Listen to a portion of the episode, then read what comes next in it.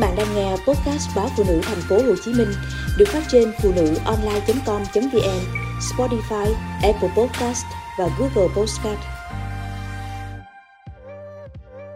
Nhiều ca sốc nhiệt, đột quỵ vì nắng nóng. Bác sĩ chuyên khoa hai Nguyễn Thị Phương Nga, trưởng khoa nội thần kinh Bệnh viện Thống Nhất cho biết, đơn vị mình ghi nhận số ca đột quỵ từ cuối tháng tư tới nay tăng hai mươi phần trăm so với thông thường. Hiện khoa đang điều trị cho bốn trường hợp đột quỵ, trong đó có một phụ huynh bị xuất huyết não khi đưa đón con đi học trong thời tiết nắng nóng. Cụ thể, anh B, ngụ tại quận Tân Bình, bốn mươi mốt tuổi, là kỹ sư xây dựng, được gia đình đưa tới Bệnh viện Thống Nhất cấp cứu trong tình trạng yếu hai chân, nói đớ và nhức đầu dữ dội. Anh B xuất hiện triệu chứng trên sau khi chạy xe máy từ nhà ra đường chuẩn bị đi đón con. Kết quả chụp xê tê xác định bệnh nhân bị xuất huyết não do tăng huyết áp đột ngột.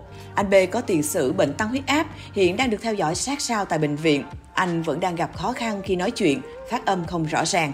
Tại Bệnh viện Chợ Rẫy, trong các ca bị ảnh hưởng sức khỏe do thời tiết nắng nóng, bác sĩ chuyên khoa hai Trần Thanh Linh, trưởng khoa hồi sức tích cực, nhớ nhất là trường hợp học sinh cấp ba ở thành phố Hồ Chí Minh từng được khoa mình điều trị.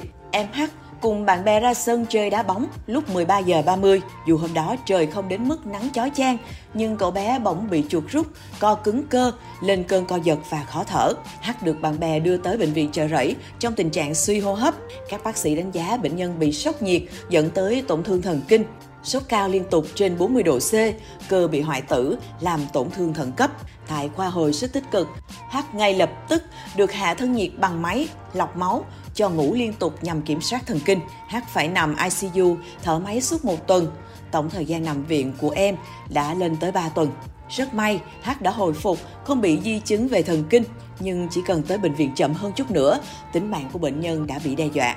Còn tại Bệnh viện Lê Văn Thịnh, thạc sĩ bác sĩ Nguyễn Vũ Thi, phó khoa nội tim mạch cho biết, tuần qua, khoa này ghi nhận khoảng hai mươi ca đột quỵ, trong đó trường hợp trẻ nhất là bốn mươi lăm tuổi. Một ca nghiêm trọng là người cao tuổi, có bệnh lý nền, phải dùng thuốc tiêu sợi huyết.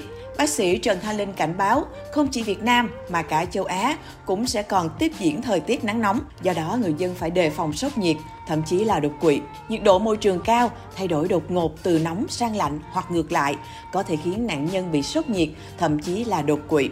Những người có nguy cơ bị sốc nhiệt hoặc đột quỵ khi hoạt động lâu trong môi trường nắng nóng gồm: thứ nhất là người trên sáu mươi lăm tuổi, do hệ thống thần kinh điều nhiệt kém. Tiếp đến là trẻ em, điều nhiệt kém do thần kinh chưa phát triển đầy đủ. Thứ ba là người có bệnh mãn tính cao huyết áp, đái tháo đường, tim mạch. Thứ tư là các vận động viên, người tham gia các môn thể thao ngoài trời. Nhóm thứ năm là phụ nữ mang thai. Và cuối cùng là những người làm việc ngoài trời như thợ hồ, xe ôm, người vô gia cư, bán hàng rong, vân vân. Trong đó, bác sĩ Trần Thanh Linh nhận định nguy cơ cao nhất là những người phải ở ngoài trời nhiều, như người vô gia cư, xe ôm, bán hàng rong.